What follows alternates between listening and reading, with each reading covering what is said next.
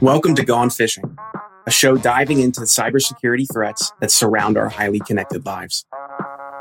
Human vulnerability is almost completely ignored in the security awareness space. But why is that? Every human is different. Every person has unique vulnerabilities that expose them to potentially successful social engineering. It's time to change the focus and bring it back to the human factor. On this show, we'll discuss human vulnerability and how it relates to unique individuals. Assessing the constantly evolving human risk is how we make our company safer and more secure. I'm Connor Swalm, CEO of Phin Security, and welcome to Gone Fishing.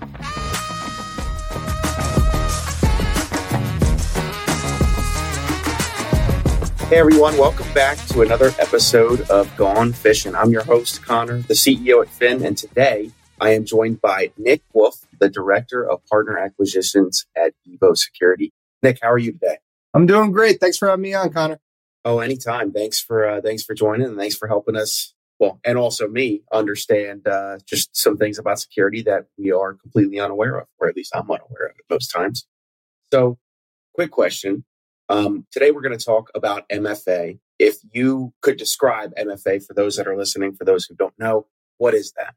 Yeah, so the dumbed down version of MFA, also known as multi factor authentication, is really verifying that a user is who they say they are. So is Mary from marketing really logging into her computer from Mary from Mar- as Mary from marketing?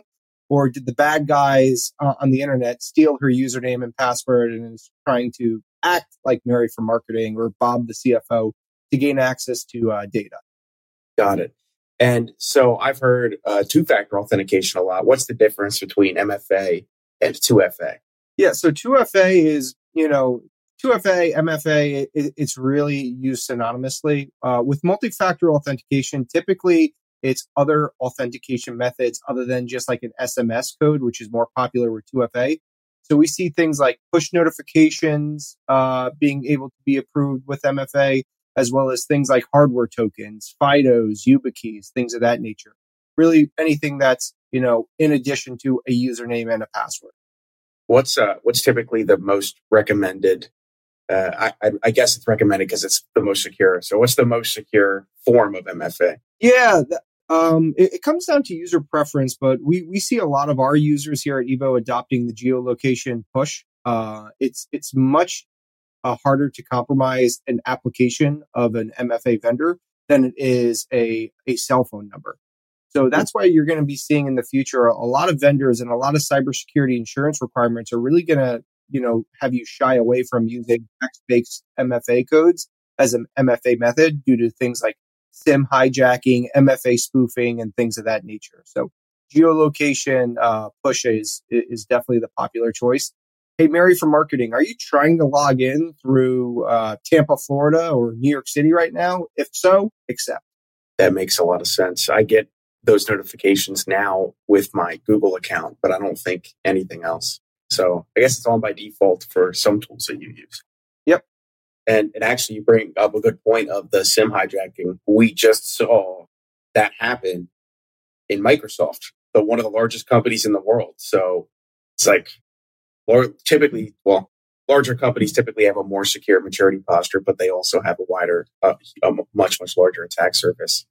However, even companies like Microsoft are vulnerable to things like SIM hijacking and those Absolutely. And that's actually one of the reasons why we recommend MSPs and, and, their customers not necessarily to use Microsoft Authenticator as their MFA tool, uh, we would highly recommend using a, a different third party tool, whether it's Evo or one of the other MFA vendors that are out there, really for your MFA source.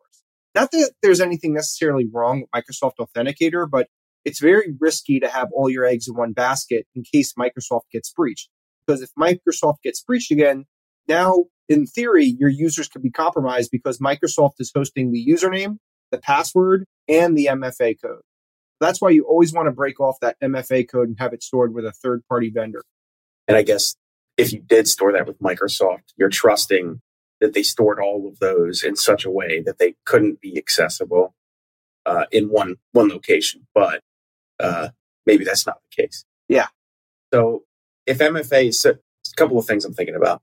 MFA sounds in, incredibly easy to implement.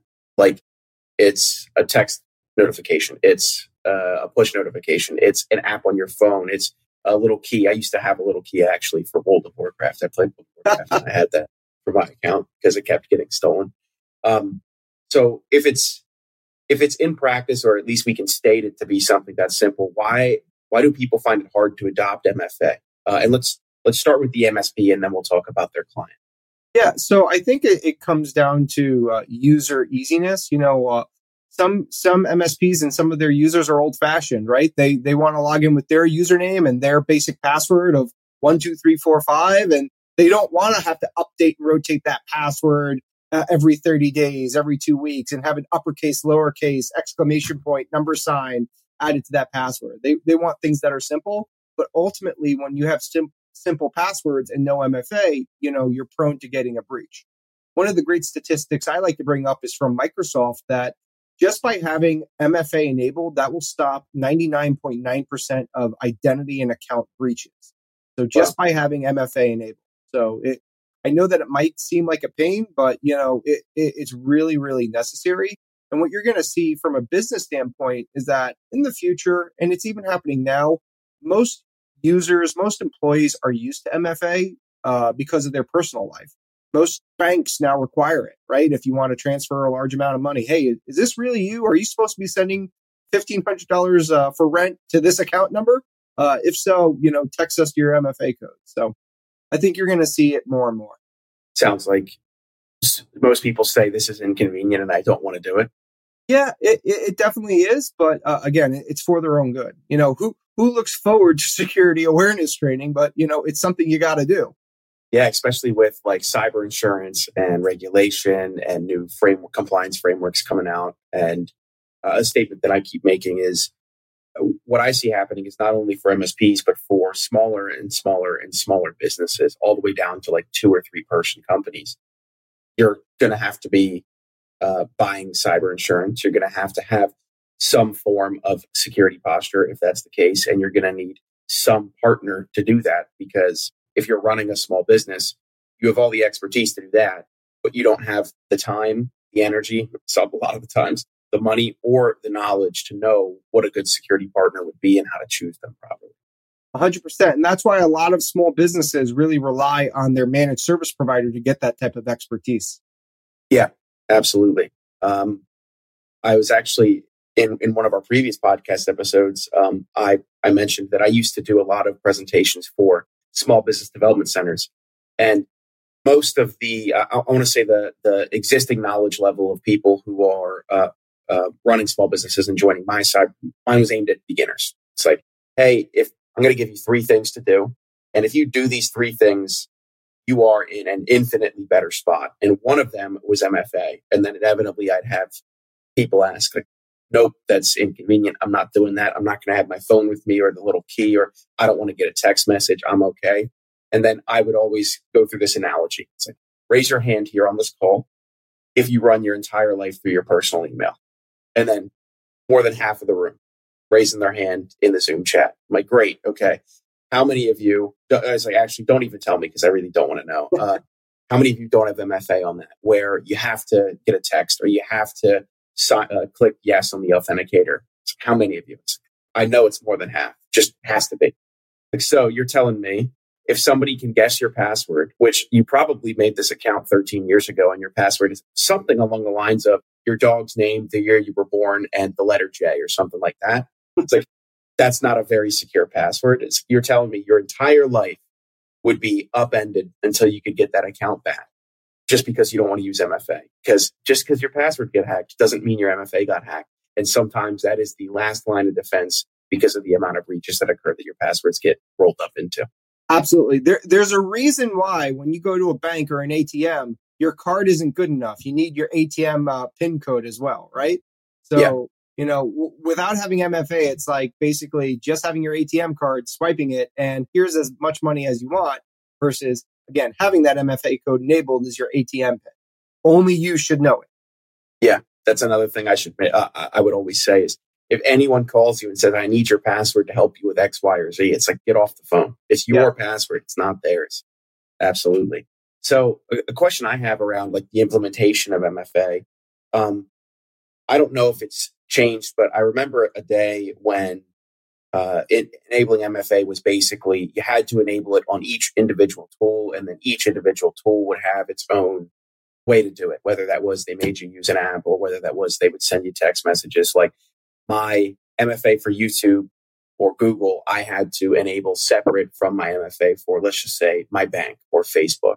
Is there like a unified solution. Maybe that's what you had mentioned in MFA Manager. Yeah, so it, it depends on the MFA vendor that you're working with. Um, some MFA vendors they do consolidation and single sign-on. So yeah. Uh, one of the things that that I like to use with my MFA platform is you know you sign in once, and once you're logged into that MFA session, you could sign into your laptop, your server, your Office 365, your Google Apps, your firewall, really everything that's on the network. Whereas several years ago, it was more spread out. You know, this this application was doing it via text. This application was doing it via this app.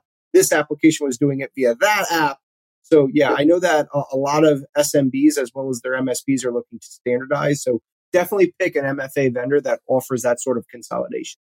That makes a lot of sense. That also sounds like it kind of cuts through the this is inconvenient argument that a lot of people would have. Yep. So when MSPs are trying to roll this out, what advice would you give to them if their clients coming to them and saying, "We're not doing this"?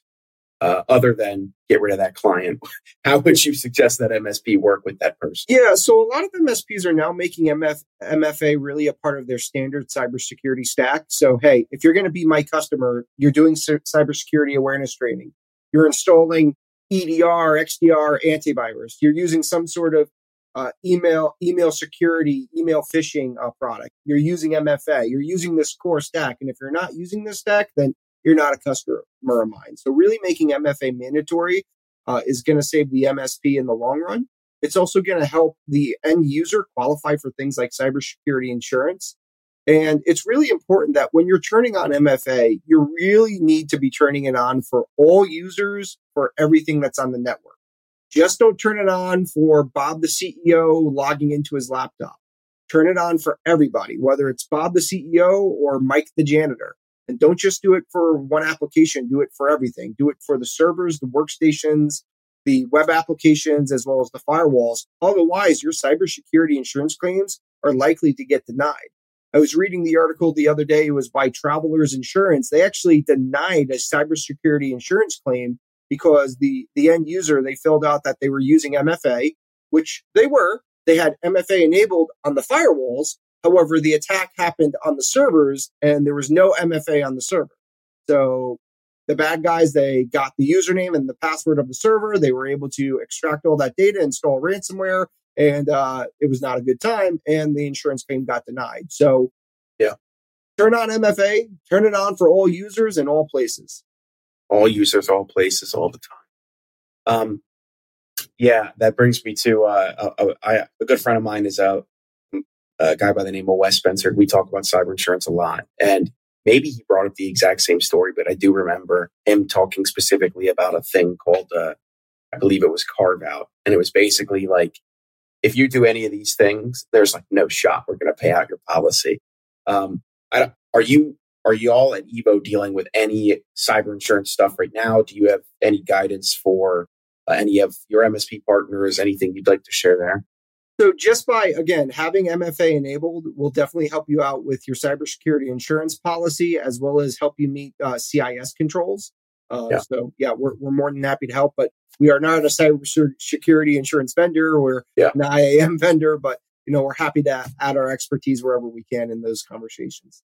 Awesome. For those of you listening, CIS is the Center for Internet Security. It is a cyber security framework that's like self attested. It's like basically it's rules that you can decide to implement and measure up to, and it's best practice according to a lot of people.